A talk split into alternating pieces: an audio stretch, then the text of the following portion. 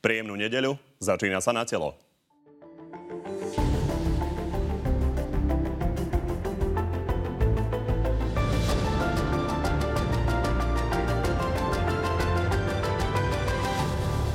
Jana Kuciaka pred vraždou lustrovali. Bol za tým policajný prezident Gašpar? Ja dnes neviem povedať, čo je pravda, pretože neviem. Slovenská politika sa opäť vulgarizuje. V opozícii aj koalícii.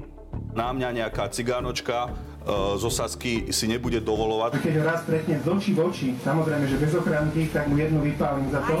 Robert Fico zápasí s dôkazmi o svojej právnej praxi. Tie doklady sú pochybné. Náš exkluzívny prieskum naopak jasne ukáže, či Slováci Roberta Fica na ústavnom súde chcú alebo nechcú. O tom všetkom s dnešnými hostiami. No a tými hostiami sú podpredsednička parlamentu za SAS Lucia Ďuriš Nikolsonová. Dobrý deň. Dobrý deň. A podpredseda Smeru Juraj Blanár. Dobrý deň. Pekne popoludne. No a o tom, ktorý z hostí vás presvedčil viac, môžete hlasovať na našej facebookovej stránke na telo a písať tam môžete tiež otázky na oboch hostí, pričom tie najlepšie hneď po vysielaní položíme. Poďme na prvú tému. Počuli sme Igora Matoviča, počuli sme Andreja Danka. Začneme Andrejom Dankom. Ten vás minulý týždeň označil za cigánočku z Osasky. Vy ste sa už museli stretnúť v parlamente a na chodbách a zrejme aj za tým predsedníckým stolom. Čo ste si k tomu povedali?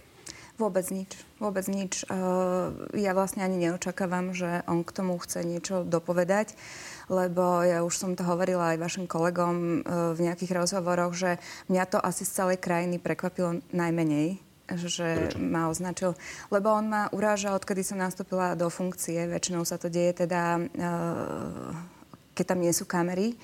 Párkrát si ku mne už aj prísadol v rokovacej sále, kde ste sú kamery, ale množil, zakrýval si ústa a hovoril mi rôzne veci o tom, aká som škaredá, ako vyzerám, ako sa mám pozrieť do zrkadla. To nejak Andrej Danko na vás vysadený? Mm, neviem, to je skôr otázka na ňo asi, to sa musíte jeho opýtať. Takže mňa to mm, prakticky neprekvapilo, čo je, ale v, uh, iné na tomto rozmere je to, že podľa mňa cez to, že urazil mňa, že nejaká cigánočka zo Sasky si na ňo nebude vyskakovať, lebo on má toho plné zuby. Podľa mňa cez to urazil ženy, lebo prakticky z nás urobil taký nejaký otravný hmyz, ktorý treba zašlapiť, ktorý si proste na ňo ako na, na, na veľkého kapitána ako nebudú dovolovať.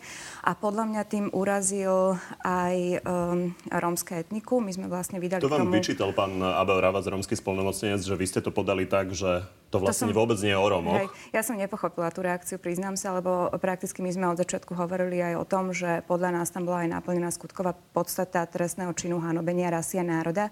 A ja som veľmi rada, že ešte predtým, ako ja by som podala trestné oznámenie, tak prakticky špeciálna prokuratúra začala konať ex ofo. Lebo mne sa po tej, po tej relácii vlastne začali ozývať právnici, ktorí jednoznačne teda tvrdili, že mi aj napíšu to trestné oznámenie.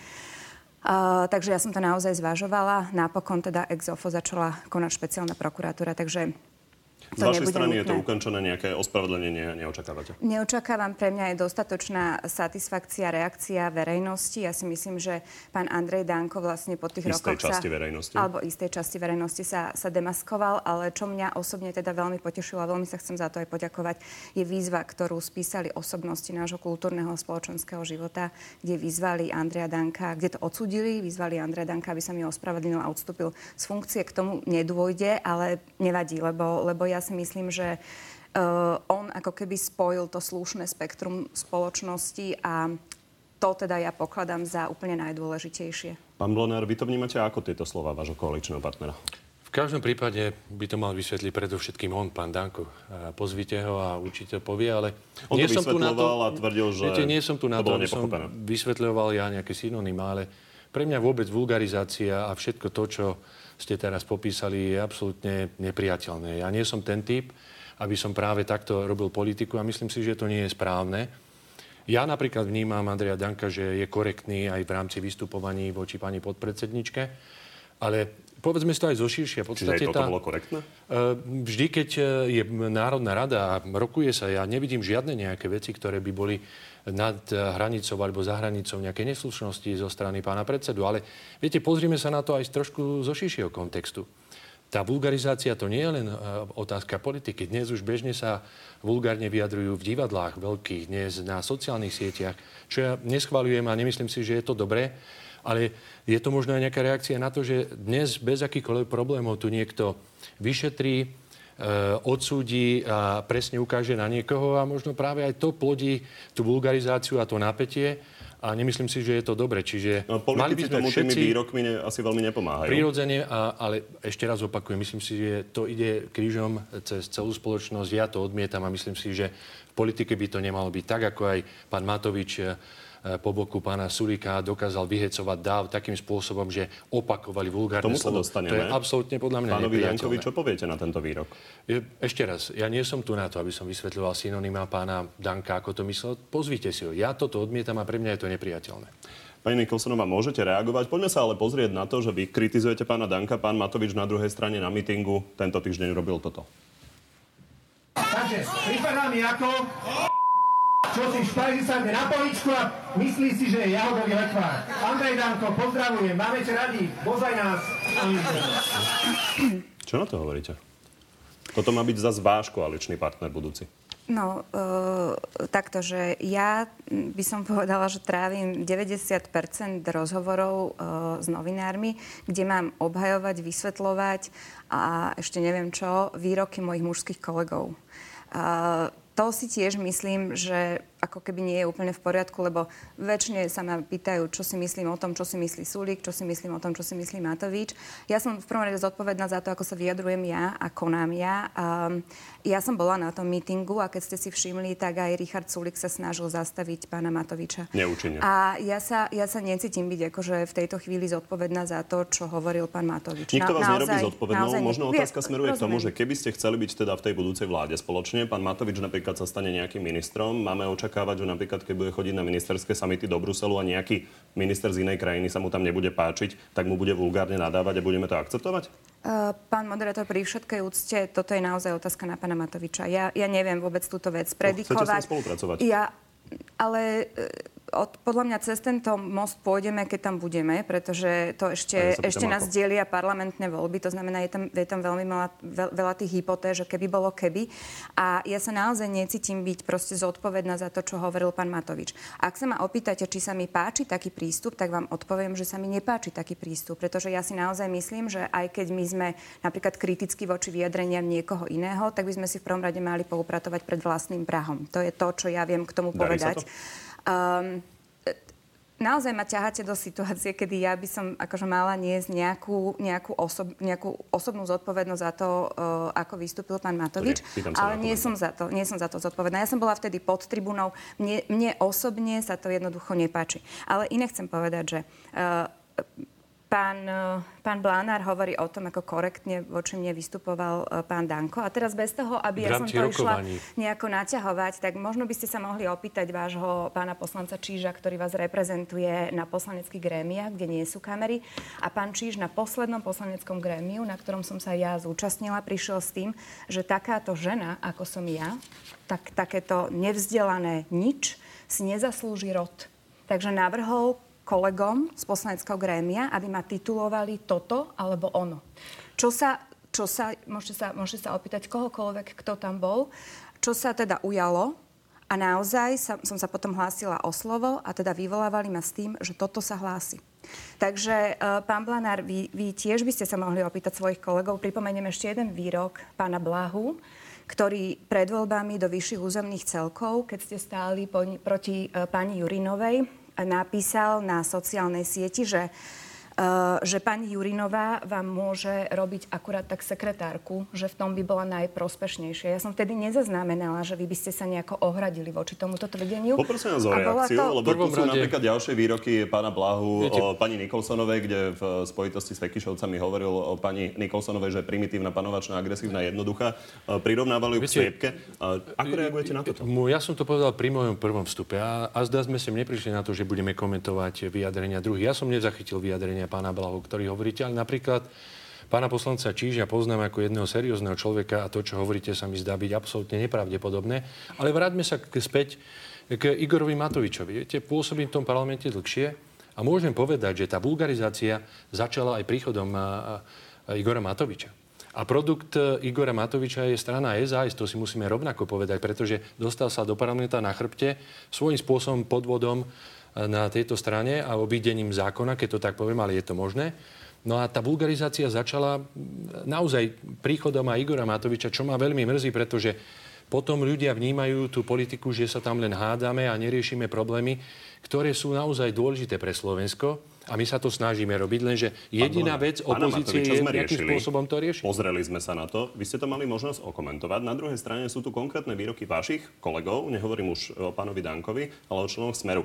Čo im poviete, keď Pozrite, Uh, každý nejakým spôsobom reaguje na nejakú akciu, keď niečo sa stane a niekedy možno povolia nervy. Pre mňa to nie je jednoducho nástrojom robenie politiky. Ja sa snažím byť korektný a vecný, pretože taký by sme mali byť aj voči verejnosti.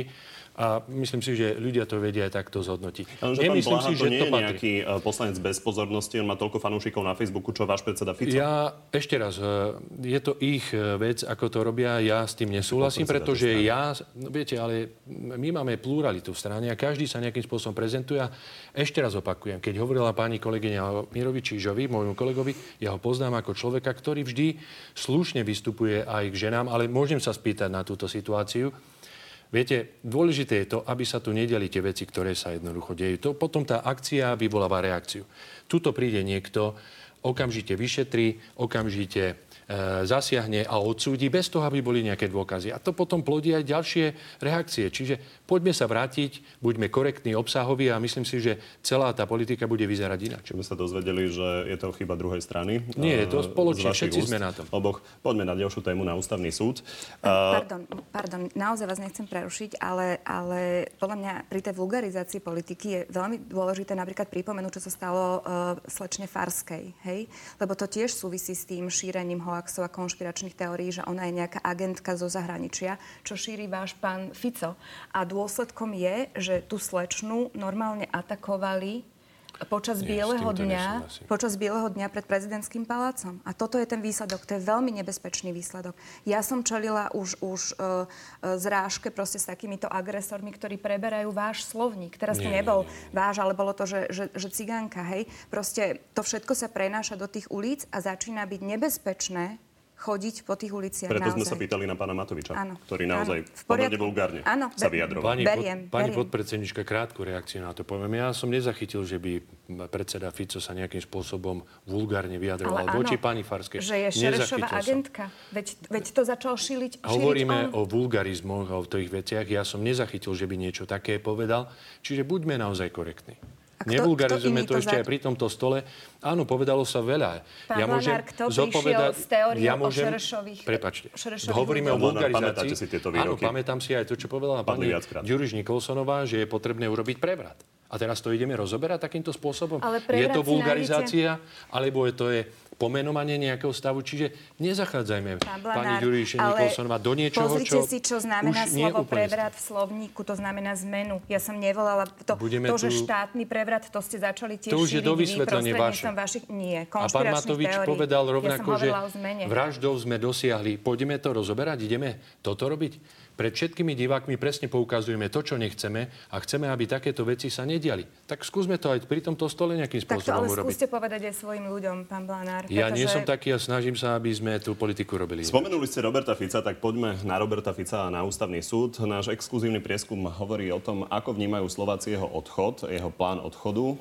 18% ho schvaluje, 72% ho uh, naopak jednoznačne neschvaluje. Pán Blanár, nehovorím, že sa máte rozhodovať podľa prieskumov, ale toto vyzerá pomerne jasný signál. Viete, toto je pre mňa absolútne nepochopiteľné a nepriateľné, pretože tuto ste teraz predviedli niečo, že v podstate štát by sa mal riadiť podľa prieskumov, čo ja absolútne odmietam, pretože prieskumy sú na iné veci, povedzme o popularite alebo nejakým spôsobom o preferenciách strany.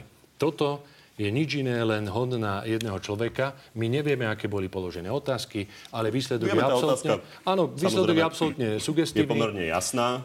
Štát sa nedá riadiť takýmto spôsobom. Poďme sa pozrieť ešte na jeden prieskum a hneď sa dostaneme ešte k tej vašej toto. reakcii. Viete, nedá Keď sa pozrieme na uh, čísla Smeru, 60% voličov Smeru, vašich voličov, schvaluje ten odchod, čiže doprialo by Robertovi Ficovi ten odchod e, na ústavný súd, naopak len štvrtina e, je proti. Takže vyzerá, že vaši voliči sú zmierení s tým odchodom?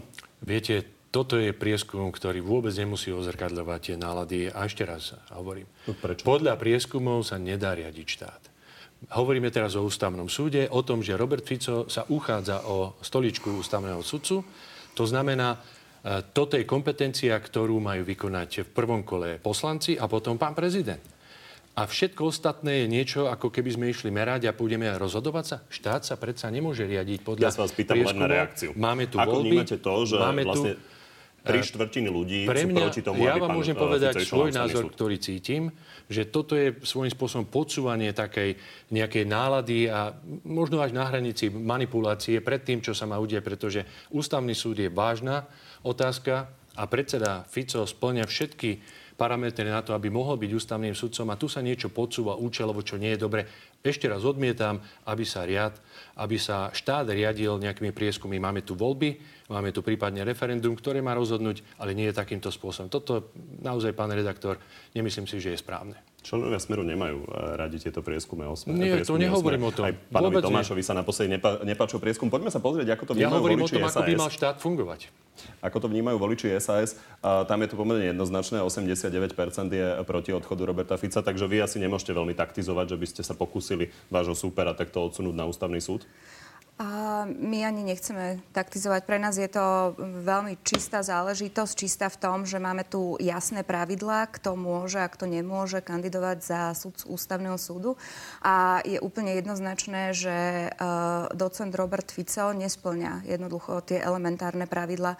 On bohorovným spôsobom uh, poslal niečo na výbor, hej, a neočakával, že Ondrej Dostal, uh, člen ústavnoprávneho výboru, si začne počítať tie roky jeho praxe a do, dôjde teda k výsledku, že jednoducho kandidát Robert Fico nesplnil základné podmienky na funkciu ústavného Blanár sudcu. hlavou. Myslím si, že Nie, to, bola, to bola naozaj bohorovnosť. Viete. A teraz, teraz, čo sa deje, to je vlastne znásilňovanie ústavy úplne tým najvulgárnejším spôsobom. A to nie je iba, že to hovorím ja, ale hovoria to ľudia ako napríklad pán Vozár. Pretože my úplne odmietame, že niekoľkokrát vlastne opakovane po sebe hlasoval ústavnoprávny výbor o tom, či kandidát uh, Robert Fico splnil alebo nesplnil tie, tie podmienky. A ono je to vlastne veľmi jednoduché, pretože K tomu keď aj v hlasovaniu sa pléne... dostaneme o malú chvíľu, ale aby sme nechali uh, zareagovať pána Blanára. Pán Blanár, uh, zrejme nemôžete poprieť, videli ste to, pán Fico na trikrát dokazoval tú prax. Nie, nie. Najprv to bolo necelých 14 rokov, potom poslal články z médií a následne uh, teda tieto potvrdenia, ktoré tu môžeme vidieť, uh, ktoré boli z katedry uh, politológie okrem iného. Takže viete si predstaviť, že toto Pán by bežný redaktor. človek pri nástupe do práce nie, pán napríklad robil? redaktor, viete, podsúva sa tu niečo, ale poďme si povedať, aká je celá pravda. Robert Fico je absolútne zdatný a odborne pripravený kandidát, možno jeden z najlepších kandidátov na eh, člena ústavného súdu. Zdokladoval všetko, čo mal. Lenže ako sa to vyvíjalo? Vyvíjalo sa tak, že najskôr opozícii vadilo, že Robert Fico je politik, aby mal ísť na ústavný súd. Keď sa vysvetlilo, že mnohí predsedovia vlád, ministri sa stali ústavnými sudcami v iných krajinách ako Francúzsko a Nemecko, potom už nebol problém a začalo sa spochybňovať jeho odbornosť. To nie je pravda. Tieto argumenty dvojaký padali meter v tú istú hodinu Pán počas redaktor, vypočúvania pána Fica. Pán redaktor, pán Fico prišiel na rozdiel od jednej kandidátky napríklad pred výbor a pokojne všetko vysvetlil. To bola pani Fulcová. A je, teraz myslím, si, zoberte, kandidátka. teraz si zoberte, že proti Fulcovej sa opozičníci vyjadrovali v tom výbore, že ju nezvolia, lebo nesplnila kritérium. Potom, ako prišla pani Žitňanská, poradili sa zrazu áno. A teraz ostal jedine Robert Fico. Ja toto odmietam, pretože budeme sa pozerať dvojakým metrom. Zoberte si, že tam máme jedného kandidáta, ktorý dokladoval svoju odbornú právnu spôsobilosť tým, že vyučuje napríklad na Vysokej škole verejnej, verejnej správy právo.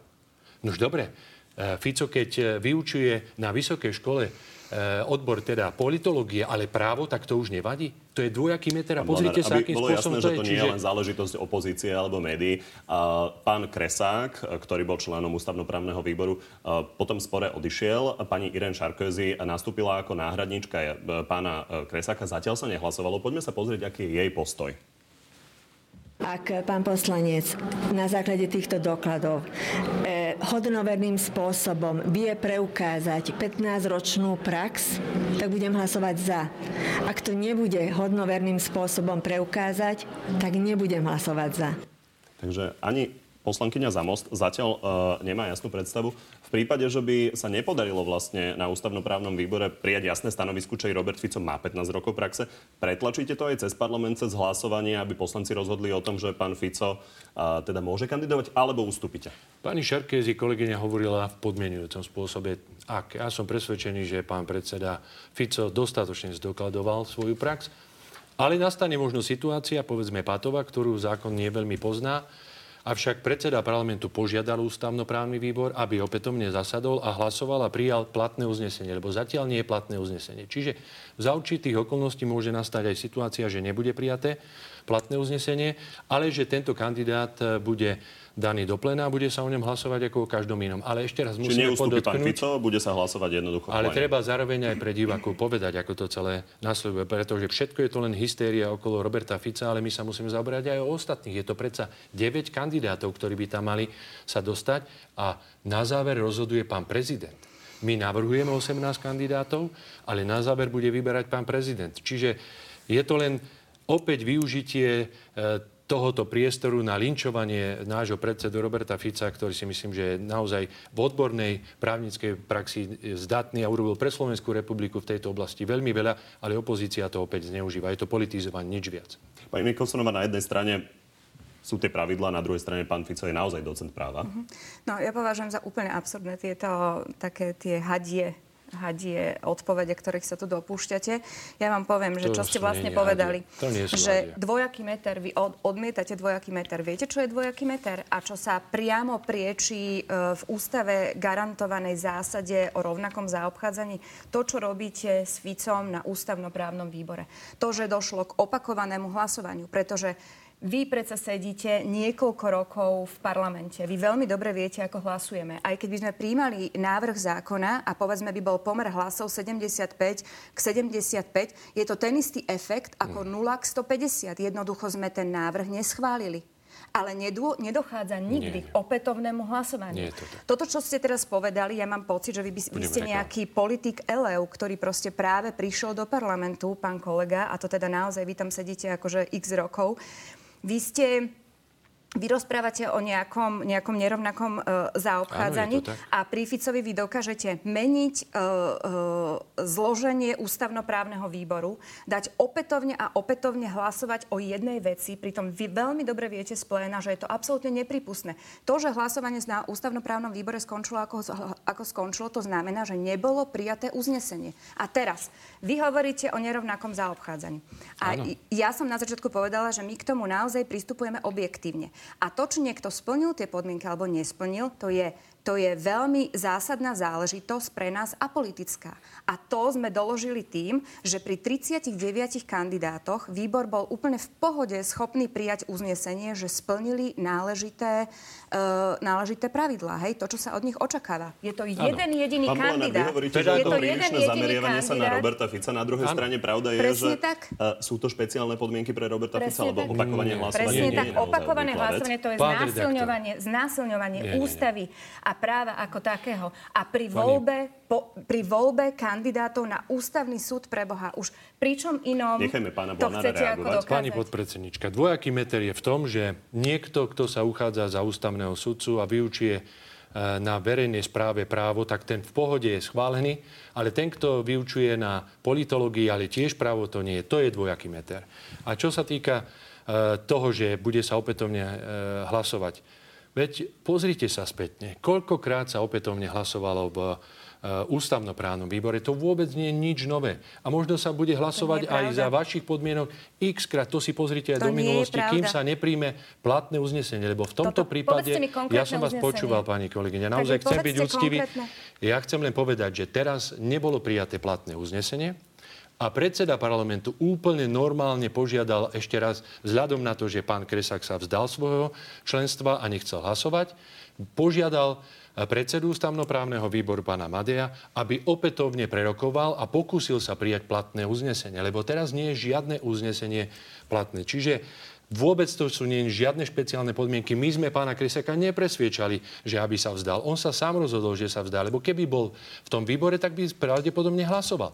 To, že sa vzdal hlasovania aj o druhých kandidátov, to je pre mňa nepochopiteľné že nechcel hlasovať o sebe, je úplne v poriadku, ale že sa vzdal hlasovania o iných, to je podľa môjho názoru nepochopiteľné. A nie je to nič výnimočné, že bude e, ústavnoprávny výbor hlasovať niekoľkokrát za sebou. Vôbec no, môžete to mi povedať, môžete nie, nie, mi povedať konkrétne si... iné uznesenie, pri ktorom hlasovali Pri mnohých opakovane? zákonoch, pri konkrétne. mnohých veciach. Povedzte mi konkrétne. Ale ja vám ich môžem priniesť, koľko chcete. Ja Nechcem, som ja teraz, aby ste mi ale povedali pani, konkrétne. Veď keď o tom hovoríte, pani tak to musíte Nikolsonová, mať ja vám to môžem e, doniesť niekoľkokrát, vám to pošlem na mail. Keď o tom hovoríte v tejto relácii, tak mi teraz povedzte konkrétne uznesenie, kde sa ústavnoprávny výbor mnohých zákonoch, keď nebolo prijaté platné uznesenie, opätovne sa hlasovalo. Jeden jediný Dobre, prípad. Toto naozaj nikam nevedie. Pani Nikolsonová, ja, som... ja vám ho môžem dodať, ak budete chcieť, ale vy máte nič iné len Ešte by som chcela povedať k tomu, k tomu pánovi, k pánovi Kresakovi. To, že ústavnoprávny výbor mal nakoniec párny počet hlasov, to tiež nie je ničím výnimočné. Súdna rada má napríklad 18 členov a úplne v pohode tam príjmajú uznesenia s párnym počtom hlasov, pretože keď chcú prijať uznesenie, tak to musí byť v nejakom pomere. To znamená, ak je pomer 9 k 9, uznesenie nebolo prijaté. Potrebujú pomer 10 k 8. A ústavnoprávny výbor bude opäť hlasovať, uvidíme, ako sa pani Irene Žarkozy napokon. Nebolo prijaté, Poďme na ďalšiu Nebolo prijaté uznesenie. Viete, že zbytočne je to politizovanie. Robert Fico je absolútne zdatným kandidátom ako hoci, ktorý možno jeden z najlepších. To je nevie niečo, čo musíme povedať. Nevie doložiť, Doložil dostatočne. podmienky. Nie je to pravda, pán Blanár plnil dostatočne. Pri 39 kandidátoch sme nemali problém pri pánovi Ficovi. Máte problém s politológiou, verejná správa. Už sa opakujeme, takže poďme naozaj na ďalšiu A to je vyšetrovanie vraždy Jana Kuciaka. A tento týždeň uh, preň totiž druhýkrát vlastne už skončil uh, pán Tibor Gašpar, bývalý uh, prezident uh, policajného zboru. Poďme sa pozrieť na to, ako to pani Sáková komentovala na tejto pozícii končí.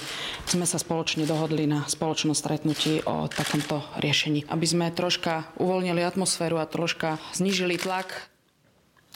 Pán Blanár, ono naozaj je dôvod znižovať tlak, lebo sme v situácii, že sme sa dozvedeli, že Jan Kuciak pred vraždou uh, bol lustrovaný. Nevieme teraz doteraz, že či to bolo teda uh, na príkaz pána Gašpara, alebo to nebolo na príkaz pána Gašpara. Faktom je, že lustrovaný bol. Vás neznepokuje, prečo bol nejaký novinár, ktorý má auto, ktoré neštartuje a neometený dom, lustrovaný? Viete, v prvom rade je potrebné povedať, že mňa znepokuje to, že dnes bez akýchkoľvek problémov máme tu vyšetrovateľov, prokurátorov, aj tých, čo hneď vyjadra súd. A nenecháme to na tých, ktorí majú konať. Ja neviem posúdiť, lebo nemám prístup do týchto spisov, že z akých dôvodov to bolo urobené. Na to sú tu orgány, ktoré to majú pomenovať. A tým, že politici sa k tomu vyjadrujú, tak sa to len spolitizovalo. A čo je vážna vec, že sa tu aj ukazuje, že sú úniky týchto informácií a dokonca v takých prípadoch, že ľudia, ktorí by mali byť ako utajení svetkovia, o nich sa dostanú informácie ven. A teraz, von. A teraz si predstavte, že keď hociaký iný prípad bude, alebo aj tento, a bude niekto ako utajovaný svedok a vyjde nejaká informácia na neho von, potom ako sa môže cítiť bezpečne? Čiže podľa môjho názoru nechajme to na orgány, Blanár, ktoré sú zdatné. Ale vyšetrovanie sú určite problém a dá sa o tom je, polemizovať, e, či veci pomáhajú, základná... alebo naopak e, vec problematizujú. Na druhú stranu tá otázka znela jasne. Čiže e, aký máte pocit z toho, že naozaj krátko pred vraždou bol novinár lustrovaný Pán redaktor, vy viete presne, policie. z akých dôvodov bol robený, ja neviem. Ja viete, nemám že, prístup viete, že pán Gašpar uh, bol, bolo o ňom písané zavolajte v článkoch si pána Jana Gašpara, Kuciaka, že sa mu nepáči. Dobre, zavolajte si pána Gašpara, vám to vysvetlí, ale ja neviem... Vy ste zo strany Smer a ale... pán Gašpar bol ešte donedávna poradcom ale... vašej uh, ministerky ale, vnútra. Teraz ste spojili niečo, čo strana Smer a pán Gašpar. Tak bol poradcom, ale ešte raz. Viete, ak jednoducho vyjdú na uh, povrch nejaké informácie, ktoré sú predmetom vyšetrovania, čo by sa nemalo stať, tak toto by sme mali predovšetkým odsúdiť a ja neviem, čo sa tam udialo. V každom prípade my sme aj ako strana vyzvali políciu, prokuratúru, aby urobila všetko preto, aby nepresiakovali tieto informácie. A ak sa tam niečo nekale stalo, povedzme v súvislosti s Janom Kuciakom, čo hovoríte, nech sa všetko ukáže. Nech niekto, kto urobil niečo, čo je protizákonné, aby za to pikal. Ale nerobme to dopredu. Pretože ani nevieme napríklad, čo sa dialo v prítomnosti... Dobre, alebo... Táto informácia nie, vás nejak výrazne ja vám poviem, ja, po, Lebo pani nejde, ministerka potvrdila, snažíte... že naozaj pán Vorobiov uh, spísal uh, úradný záznam ale tom, kvôli čomu to nevieme. S, ale to, kvôli čomu to nevieme. Vieme napríklad, prečo bol zverejnený identikit, keď sa vyšetrovala vražda pána Kuciaka. Nevieme vyšetrovacie orgány, prečo robia tieto úkony, aby sa dopracovali k výsledku. Ale ukázalo sa, že to bola dobrá vec, taktická a že e, do pol roka dokázali nájsť vrahov Jana Kuciaka a jeho priateľky. Čiže neberme to tak, že policia je v zlom stave. Práve naopak, policia robí dobre svoju robotu a tieto úniky je potrebné zamedziť, pretože žiaden svetok sa potom nebude cítiť bezpečne. Pani Nikolsonová, opozícia v zásade dosiahla to, čo chcela. Pán Gašpar e, opäť skončil. Viete ľuďom, aspoň vašim voličom, povedať, že jednoducho máte dôveru v to vyšetrovanie, aby tu neboli nejaké pochybnosti? No, um, Pozrite sa, my si tiež uvedomujeme, že dochádza k únikom informácií e, z toho vyšetrovania. Hej? A teraz, keby sme my žili v štandardnej krajine, kde veci fungujú tak, ako majú, kde je naozaj ako nezávislosť orgánov činných v trestnom konaní, čo nie je, čo bolo x krát dokázané aj pred vraždou e, Jana Kuciaka, tak asi by som e, si myslela, že to nie je úplne žiaduca situácia, aby unikali informácie z takéhoto vyšetrovania. Na druhej strane, a to je presne odpoveď na vašu otázku, ja si myslím, že tam v tom vyšetrovacom týme je veľmi veľa naozaj poctivých policajtov, ktorí podľa mňa ale majú um, pochybnosti o tom, či bude, budú môcť viesť to vyšetrovanie tak, ako ho chcú viesť, to znamená poctivo. A v momente, keď už je uverejnená nejaká informácia, keď, sa tá informácia dostane von, ako napríklad o tom, že Kočner posiela lístočky z basy ľuďom ako Robert Fico, Robert Kaliňák a, a žiada Roberta Fica, aby mu na ústavnom súde uh, uh, zabukoval sudcu ústavného súdu, aby rozhodol v jeho prospech o väzbe. Treba povedať, že pravdivosť tých informácií naozaj v tomto Jasne. prípade nikto nepotvrdil. Ale, no a rovnaká, rovnaká ale, ale veľmi šokujúca informácia bola o tom, že teda uh, Jan Kuciak bol, bol sledovaný, bol rozpracovaný a že prak, prakticky ten príkaz na to išiel pravdepodobne z najvyššieho miesta policajného Tam je otázka Tam toho, je otázka čo hovorí toho... pán Blanár. Teraz sme sa dozvedeli z talianskej te- e, policie, e, že policie, z talianskej televízie, televízie mm-hmm. že unikli zábery zo sledovania.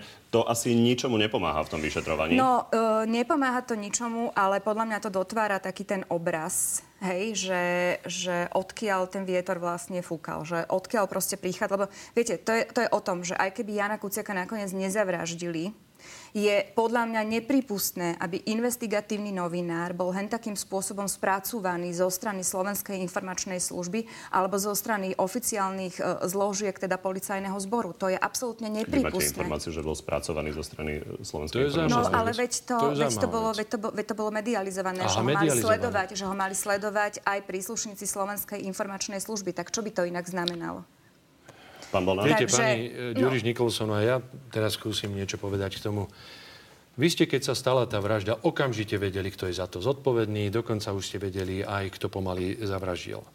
Ukázalo sa, že to boli úplne iní ľudia. A je to dosť nedôveryhodné, že vy hovoríte niečo o Kočnerovi, ktorý sa stretával s vašim predsedom ako najvyšší, druhý najvyšší ústavný činiteľ a rozhodoval voľbe e, generálneho prokurátora. To treba pripomenúť verejnosti, aby vedeli. Čiže vidíte, že čo sa tu deje, ale ešte raz.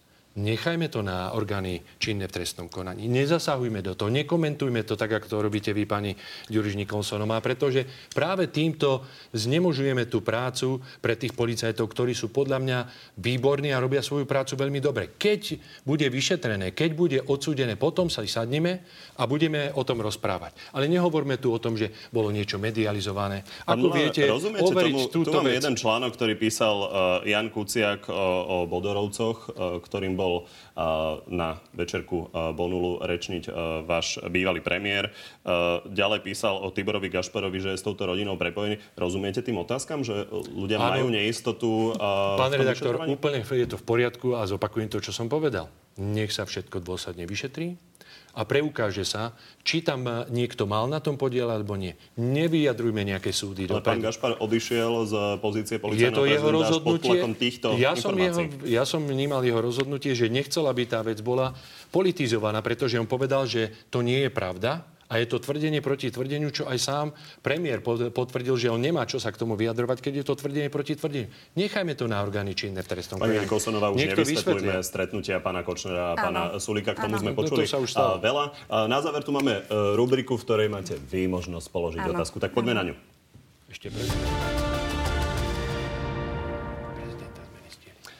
prezidenta môžeme pokojne e, vyriešiť e, po vysielaní. Dobre. Poďme teraz na tú možnosť, že vy položíte otázku. Kto chce začať? Dáma prednosť. Nech sa páči. Ja by som sa pána Blánára ako podpredsedu Smeru chcela opýtať, že e, ako sa cíti, keď túto koalíciu vládnu prakticky v dnešnej dobe, keď pán Fico sa snaží dostať na ústavný súd a pán Pellegrini zväčša nos, e, vešia záclony, keď najviac potrebujeme premiéra. Že ako, sa, ako sa cíti, že túto koalíciu prakticky vedie človek, ako je Andrej Danko? Je to otázka sugestívna, pretože ja sa nemám čo vyjadrovať na adresu pána Danka. Je to náš e, koaličný partner a vzájomne sa rešpektujeme, lebo to nie je jednoduché. To je niečo podobné, ako ja by som vám dal otázku, ako ste sa cítili, keď ste hlasovali o dôvere pani Radičovej a rozpadla sa vám koalícia a bolo to vašim zamenením. Každý by si mal zodpovedať za to, čo robí a naša politika strany Smer sociálna demokracia je pre Slovensko a pre ľudí a to je to najdôležitejšie pre mňa. Nech sa páči. Čiže môžem ja položiť otázku. Viete, ja som uh, dostal mnoho otázok aj od svojich sledovateľov zo, siet, uh, zo sociálnej siete ale nebudem klásť tieto otázky, lebo to rovnako si myslím, že nemali by sme takýmto spôsobom postupovať, či už sa píše na sociálnych sieťach a rovnako e, postupovať podľa nejakých prieskumov, ktoré sa objavia. Lebo by ste sa sami Preto pýtali v každom prípade... voličov, akú otázku máte položiť. Ale, ale poďme na tú otázku. Nie, nie. Ako viete, že sú to moji voliči? Pán redaktor, vážte trošičku. Ja som povedal sledovateľov. To znamená, ja to nechcem urobiť. Ja len chcem pani Juriš Nikolson má povedať jednu vec. E, je potrebné, aby sme boli voči, voči sebe e, korektní a preto vás pozývam. Váš manžel je spoza kopca z Rosiny. Pozývam vás do Rosiny ku nám na hodiny na svätého Jureja, žabacie hodiny máme. Príďte tam, podebatujeme o veciach a množstvo vecí, možno aj keď nebudeme súhlasiť, minimálne budeme vedieť bez vulgarizmov, e, povedať, že aký je náš postoj. Takže ste pozvaní aj s vašim pánom manželom, ktorý pochádza tiež z Trnového, na žabacie hody do Trnového. To bola zaujímavá otázka. To bola zaujímavá otázka. Príjmate? Už ste tam boli Viete čo, ja teraz študujem psychológiu a každý piatok a sobotu musím byť v škole. Ale ak sa mi naskytne príležitosť, aj v nedelu to máte, ak sa mi naskytne príležitosť, tak uh, samozrejme prídem. My sme už raz mali takéto milé stretnutie v, uh, v Žiline po debate o korupcii a vtedy ste sa ma Na snažili, vtedy ste sa ma snažili presvedčiť, že vypatrite v smere k reformnému krídu. Ja som považujem to za, ja som považujem, považujem to za jeden z tých príjemnejších rozhovorov Takže uvidíme, či budeme pokračovať. Ďakujem. Tak vám ďakujem, že ste prišli do Záhorskej Bystrice. A ja ďakujem za pozvanie. Ďakujeme za pozvanie. No a my sa opäť vidíme o týždeň, kedy vám prinesieme prvý prezidentský duel medzi tretím a štvrtým z nášho prieskumu, teda medzi Bélom Bugárom a Štefanom Harabinom. Dovtedy nás môžete sledovať na Facebooku, na našej stránke na telo, kde nájdete aj odpovede na otázky, ktoré ste hosťom položili vy sami. Príjemný zvyšok nedele.